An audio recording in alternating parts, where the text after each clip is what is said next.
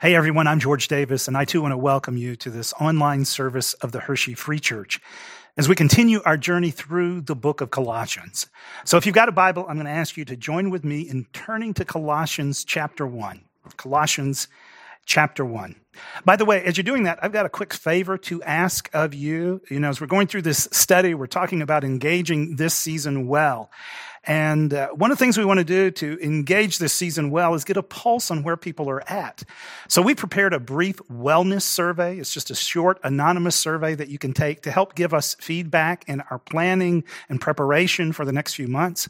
You can find that survey at our most recent e-bulletin. You can also find it on Facebook. So if you could just take a couple of minutes and fill that out, know that that feedback is going to be deeply appreciated. So thanks in, in advance for doing that. Now, as, as we continue going through Colossians, uh, I want you to put yourself in a scene for a moment. It may actually be part of your experience this week. I, I want you to imagine this week that you are in a small group setting, perhaps meeting in person, perhaps meeting on Zoom, maybe like a, a small group here at Hershey Free Church, one of our Live Love Lead groups. And uh, you know, you come to the time during that small group experience where people start sharing prayer requests. And, and you reach a point this week in that small group setting where someone looks at you and asks you this question How can we pray for you? How can we pray for you? So, so just think with me for a moment. How would, how, would you, how would you engage that conversation? How would you engage that question? Maybe you or someone in your household, if you're part of a household, is finishing school, so maybe that would be a prayer request. Maybe it would entail something related to work or maybe something COVID related. Your income's been affected by COVID. You might bring that as a request. Maybe there's a health issue you are facing. And, you know, there's some people in our church even now that are facing some pretty serious stuff in terms of health. If I were, if I were part of your group and you, you asked me this question, perhaps, you know, I would look at you and say, well, you know, I've got one son who is uh, finishing up this semester of college. He's about to go into exams. I've got another son who's now preparing for his next job and is in that transition. And then a third son who's going to be moving to Arizona. So those might be some of the things that I would mention. So maybe you'd bring up some stuff like that, something going on in your life. Frankly, maybe you'd be sitting there and there's something that comes to mind, but it's really too uncomfortable for you to share. So it might be uh, some issue in your, your, life right now that's at the back of your mind, but, but you mentioned something else to the group. Or maybe you would just say, you know what? I can't think of anything specific right now. For many of us, we've, we've been in those conversations before. They're part of our life experience, part of our church experience. But, but when you found yourself in those conversations, have you ever wondered this? Have you ever wondered, I wonder if there's more to prayer than this? Have you ever felt like maybe I, I'm just stuck at times because I get, you know, we, we ask this question week after week when we meet, and it seems like we're always bringing up the same stuff over and over again. Have you ever wondered if maybe I'm missing something? Maybe we're missing something. The reason I ask is this, is, is already mentioned, as I've already mentioned, we're continuing our, our study uh, through the book of Colossians entitled Deeply Rooted Together. And as Paul is writing this church, you know, he's writing a church that is facing their own set of challenges, their own set of problems, their own set of issues. And it's really a vulnerable moment for them. But Paul also understands it's a strategic moment. And he's writing them so that they can engage this moment well. And as we've already seen, you know, in, in opening the letter, he, he offers thanks to God for what's going on in their lives. But then he describes how he is praying for them. And as he does so, and this is what we're going to look at this morning, as he does so, he is praying in a way, he's praying in a way that may surprise us a little bit. In fact, as you read this, as you look at this passage, um, Paul actually may be expanding your understanding of prayer, helping you to see a dimension of prayer that perhaps uh, you really haven't engaged or thought of significantly. A way of praying that you really haven't put into practice. So we're going to look at that this morning as we come back to Colossians 1.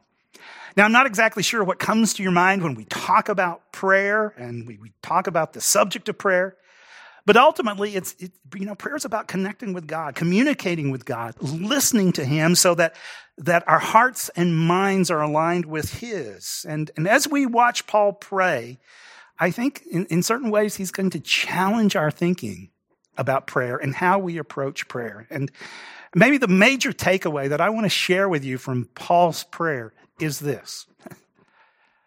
Don't simply pray about your problems, pray for progress. Don't simply pray about your problems, pray for progress. Now, to show you what I mean, let's now come to Colossians chapter 1. So, when we come to Colossians 1, Paul's prayer uh, and his description of his prayer begins in verse 9. And this is what we read. For this reason, since the day we heard about you, we have not stopped praying for you. And here's, here's how he's been praying for them. We continually ask God to fill you with the knowledge of his will through all the wisdom and understanding that his spirit gives, so that you may live a life worthy of the Lord and please him in every way.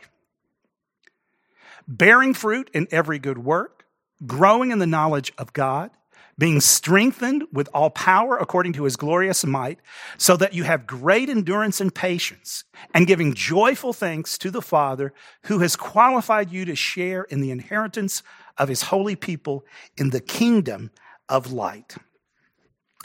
Now, I think the truth is this. For some of us, when we think about prayer, here's how we think. We, we think prayer, uh, uh, prayer this way. Prayer is what you do when you have problems, right? You, you take them to God in prayer. I mean, we see that throughout scripture, right? So whether it's a health issue, a work issue, a relationship issue, a financial issue, a family issue, whenever I have problems, I, I'm to pray for God's help and assistance. In fact, it, it, may be the case that, um, you know, if my life's going reasonably well and you ask me what you can be praying for, I really don't have an answer for you because I, I just really associate prayer with praying about problems. But notice this prayer. On the one hand, Paul really is, he's praying about the problem in Colossians. I think it's going to be clear as we go through the book that a major problem uh, facing this church was the influence of false teaching. Uh, later, he, he says, Look, I don't, I don't want you to be deceived. I don't want you to be taken captive by false ideas.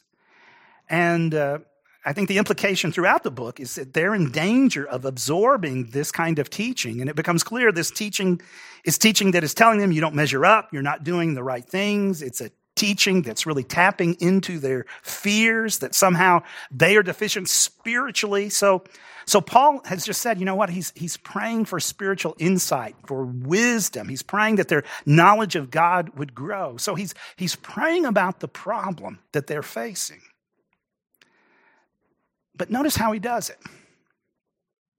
Frankly, you know, frankly, in this situation, I, I might just pray along these lines. You know, may the false teachers go away.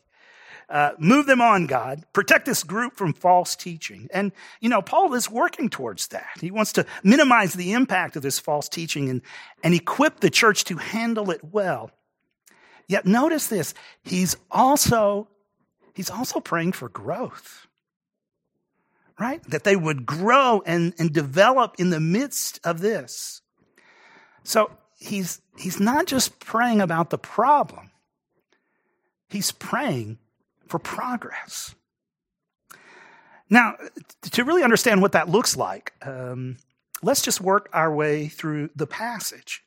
So Paul says, look, I'm praying, I'm praying for you that you would have wisdom, understanding of God's will and insight that really comes from his spirit so that, and here's the goal, so that you would live a life worthy of the Lord. That's really what he's praying for. I'm praying in the midst of these problems that you would live a life worthy of the Lord. Now, what exactly does that mean? Well, I think we have to understand this, this kind of language clearly, and it's language Paul uses in multiple letters. We have to understand it clearly, or we will misread it. Um, this may sound like, you know what, you need to live up to a certain standard. You need to be worthy, right? Are you worthy? Have you lived up to the standard? That may be the way you hear this, the way you read it. I, I realize for some of you, maybe you've got a job where, you know, there's certain performance metrics that you have to meet, certain standards that you have to accomplish, then that's just part of your employment. But that's not what Paul is saying here. What he is saying here is this I'm praying that you would live a life that is consistent with who you are in Christ Jesus. This, this isn't about achieving. In fact, at the end of the prayer, right, he specifically acknowledges that it is God who qualifies us to participate in his kingdom. Our status is based on his work on our behalf.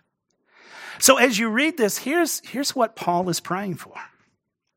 He is praying that more and more their new identity would become their reality. I mean, he's, he's writing these Colossians in the midst of the problems, and he's aware of the problems. He's praying about the problems, but in the midst of that, he's also praying, and in the midst of this, I'm praying that you would live a life worthy of the Lord, that more and more who you are in Christ, your new identity, becomes your reality. That it shapes how you think, how you look at yourself, how you engage other people. It shapes the habits that you are developing, and it influences the habits that you are putting off. For Paul, this is God's vision for our lives. Once again, it's not that we shouldn't pray about the challenges and circumstances that we are facing. Paul clearly does that. But in the midst of those prayers, he doesn't lose sight of God's goal and vision for our lives. He doesn't simply pray about the problem, he prays for progress. Now, if this, if this is the goal, what exactly, what does this look like? Okay, he's praying, right? That you'd live a life worthy of the Lord, that that you would live a life pleasing to God. It's, it's, it's the life where more and more who I am in Christ is really shaping my reality and how I engage my world. But those are all big ideas. So what does this look like? Well, once again, in, in this letter, Paul helps us out by then defining and giving us examples of what this life looks like. And he highlights four things specifically. First of all, he says, this kind of life, he said, this life that I'm praying for you for, it's a life of, of bearing fruit. Now, we've already seen this theme, right, in this letter. It's an important theme in the letter, this idea of bearing fruit. And, it, and for Paul, the theme of fruitfulness can be both internal and external. That is, it, it can, he can be talking about the change that God's Spirit can bring about in shaping our character. Furthermore, when he talks about fruitfulness, it's not necessarily just internal change. It can be external influence. It's, it's the influence that we can have on others as we live as followers of Christ. And I think here the, the focus is particularly on our engagement with others because he talks about bearing fruit in every good work. And arguably, understanding Paul's prayer is his understanding of creation. I think under, underlying this prayer is Paul's really understanding that, you know what, we've been created in God's image so that each of us in our own way is, is intended to make a contribution to the world in which we live through our relationships, through our work. We're, we're intended to bear fruit as we serve, as we live out the character of Jesus Christ.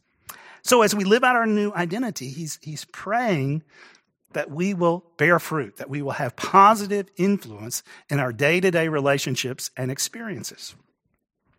Secondly, as he's praying, you know, that you live a life worthy of the Lord.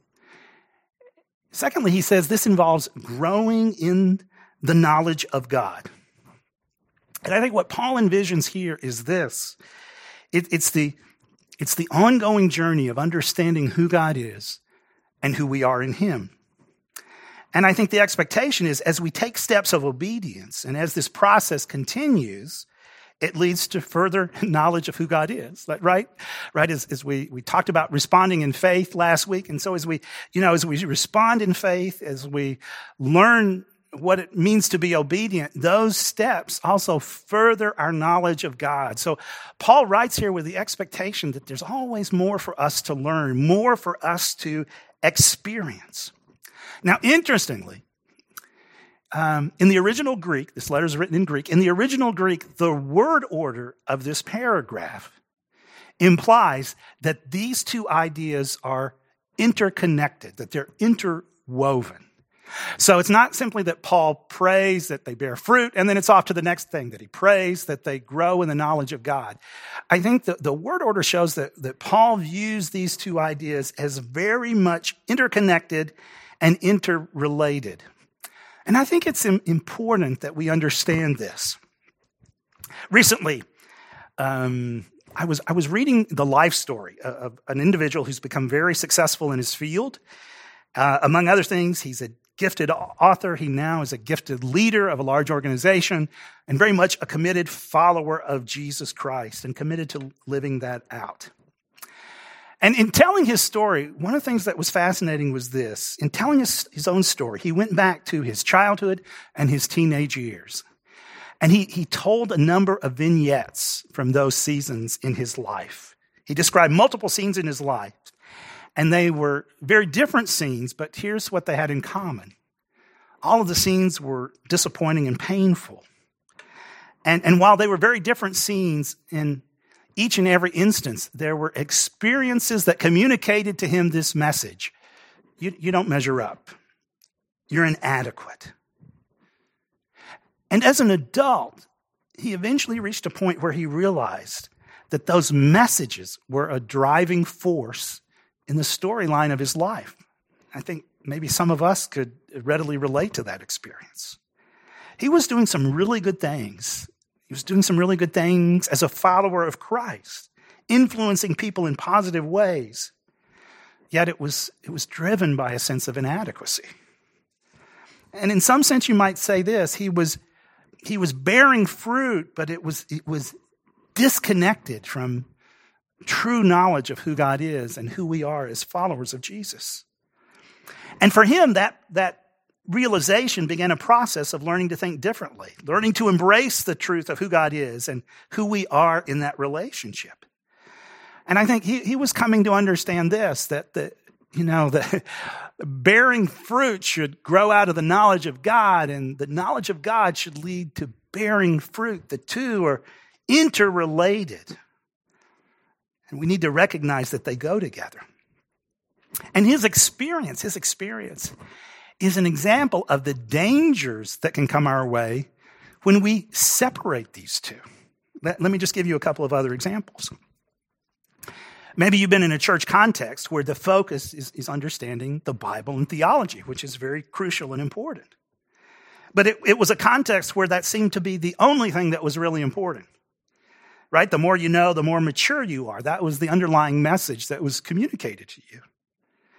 But, but if all we see is growing in the knowledge of God, I think we can become vulnerable to hypocrisy because if the knowledge of God is all that is important, I can then become very comfortable with all sorts of inconsistencies in my life and inconsistencies in how I relate to others. On the other hand, maybe I've been in a church environment where, where the focus was almost entirely on, you know, doing the right thing, on bearing fruit and, and what that should look like. Here are the standards you must follow. It's all about the standards. But that focus on doing the right thing wasn't really connected to growing in an understanding of who God is and what it means to be part of what He is doing. If, if all I see is this theme of growing in, or excuse me, if all I see is this theme of, of bearing fruit and it's not rooted in an understanding of who God is, I think I become vulnerable to legalism and losing sight of the wonder of God's grace. But notice as Paul prays, he, he prays for both of these. And I think he's intentionally praying in a way that he wants us to see they're interconnected, right? I'm, I'm, praying that you'll bear fruit, but I want fruit that grows out of the knowledge of God. And I'm praying that you're going to grow in the knowledge of God, but I'm praying that it, it happens in such a way that it fosters ongoing fruitfulness in your life. That's how Paul is praying. Now, with that in mind, let me just make one kind of sidebar comment, one observation to parents, and that is this. As our culture uh, becomes increasingly diverse in terms of values and priorities, I think it is critical for us as parents to recognize that these two themes really are interconnected and that they grow together. Because we may find ourselves, right, with this strong desire I've got to teach my kids to do the right thing. I've got to teach my kids biblical morality. I've got to teach them right from wrong. And all of that is important. I want my kids to understand a, a biblical understanding of sexuality and a biblical understanding of priorities and how we engage one another well. But if in teaching our kids, all we really focus on is the what you need to do, the bearing fruit. This is what it looks like, but it, it's not connected. It's not rooted in an understanding of who God is and who we are in Christ Jesus. I think that's going to create trouble along the way. You see, we, we can't simply tell our kids the what. Here's what you should do. We also need to give them the why. This is the way to live. This is the approach to human flourishing because it flows out of who God is and the way He has created the world. So I think now, perhaps more than any time in recent memory, in memory, for those of us who are parents, we need to understand in engaging our kids and coaching our kids and instructing our kids, we need to know and we need to understand that these two themes go together. And notice that is exactly how the Apostle Paul prays. Now, he prays for bearing fruit, he prays that they would grow in the knowledge of God. Thirdly, very quickly, he prays that they would be strengthened so that they have endurance and patience. And I think in praying this, Paul acknowledges, you know what? We're going to experience challenging situations. I mean, the, the Colossians were going through that. It's not like, oh my goodness, the sky is falling. You've got, you know, what have you done wrong that now your life is becoming complicated? No, Paul is not thinking in those terms. Paul understands that, you know, in following Jesus and bearing fruit and growing in the knowledge of God, there are going to be some challenging seasons where what God wants to do is strengthen us in endurance and patience. I think many of us, whether we realize it or not, recognize that this is the kind of season we've been going through and we are going through, one that is challenging us to be strengthened in patience and endurance. Among other things, this means when those kinds of challenging situations come our way, don't presume that this means you've done something wrong. Rather, recognize that God can be at work in these seasons as well. So here's how Paul prays. He prays that they would bear fruit, that they would grow in the knowledge of God, that they would be strengthened so that more and more they have endurance and patience. And finally, that they would give thanks to the Father. And once again, it becomes clear that for Paul, part of growing in Christ is growing in gratitude and thankfulness. You know, I'm praying that you're going to bear fruit that flows out of the knowledge of God. I'm praying that even in the midst of your hardships, you're not going to become bitter, but you're going to recognize these can be seasons where God is strengthening you to endure, to persevere, to have patience. And I pray that all along the way, you'll be attuned to, to really God's faithfulness so that you give thanks. That's how Paul prays. That is how Paul prays for the Colossian church. I'm praying that you will live a life worthy of the Lord. I'm praying that you will live a life where these themes become more and more evident. Yes, he is concerned about the problems they are facing, but he doesn't simply pray about the problem, he also prays for progress. Now, very quickly, in, in learning from Paul's example, let me just make two two quick observations. First of all, uh, just recognize this is a powerful prayer. And can I suggest that, you know, in, in, learning to pray scripture, which is one of the things we're wanting to do in this series, that, that this can become a prayer you come back to time and again to pray for yourself and to pray for other people in your life. Once again, for those of us who are parents, I think this is a, a powerful prayer at times to come back to, to pray intentionally for our kids, that, you know, that they would live lives that are worthy of God, that reflect their new identity in Christ Jesus, if they are his followers, and that they would bear fruit, that they would be continue to grow in the knowledge of God, that they're going to be strengthened in the hardships that come their way so that they can continue to give thanks all along their journey. It's a powerful prayer to pray for ourselves and other people in our lives.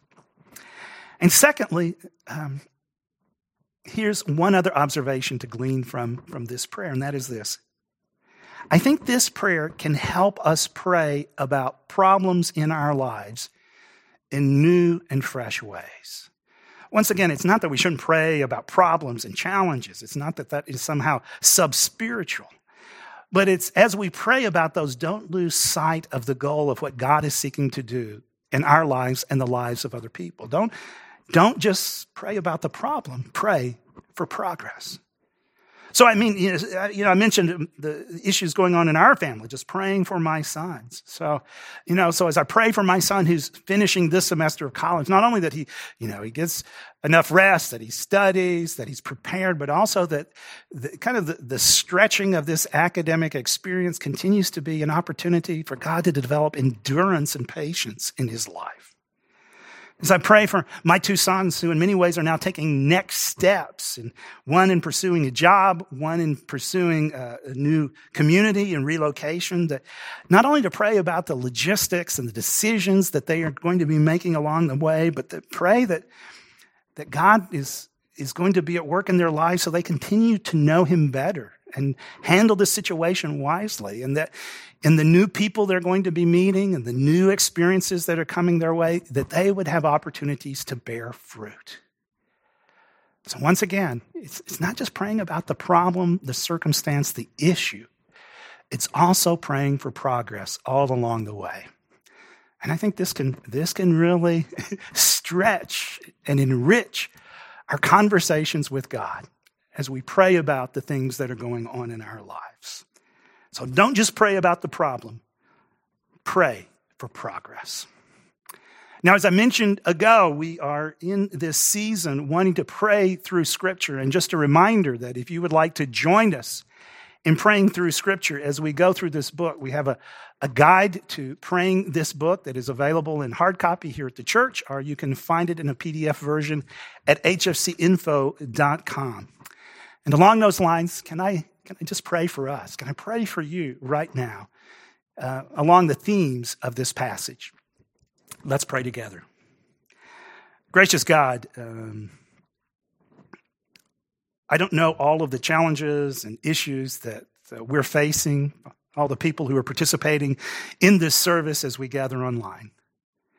But I know some of us are carrying things that are really heavy right now. Some of us have ongoing issues that just continue to be in front of us. And Father, there, there are things perhaps that we've, we've already been bringing to you in prayer. But as followers of Christ, I pray in the midst of whatever this week looks like, whatever our immediate future looks like, I pray that we wouldn't simply focus on the problem, that we, we could pray for progress. Father, in the midst of, of this pandemic reality, it is still your vision for us individually and as a church to be people who live a life worthy of you. And I pray for us that we would just embrace this vision of what you are doing. It's, it's a, a vision ultimately empowered by your spirit. That's what Paul implies in this prayer. It's not something we do on our own, but may we be open to this is, this is what you're seeking to do in our lives that even now, more and more, it's the work of your spirit to make our new identity become our reality. So may we be open to that. May we cooperate with that. Maybe, may we be sensitive to his leadership. And I pray with that in mind that, that we would bear fruit, that even now we would be attuned to the ways you're, you're wanting to be at work uh, in our relationships, in our work, in our school. But Father, may we understand that, that that fruit is to flow out of our ongoing knowledge and awareness of you, the reality of who you are, the reality that your grace is at work in us. And I pray that as we seek to be obedient, that, that knowledge of you would continue to grow and develop. And Father, we do acknowledge some of the hardships that we have gone through, and for us, and for some of us, those have been acute um, over the last few weeks and months, and even over the last year. But may we be, may we be open to the truth that even in the midst of hardships that come our way, that you can continue to be at work strengthening us. So will you protect us from bitterness when those experiences become difficult? Will you open us up to your transforming work? And as you do, I pray that we would take time to give thanks, that we would be attuned to ways we can celebrate your grace at work. And thank you for the gift of Jesus all along the way. And it's in his name that we pray. Amen.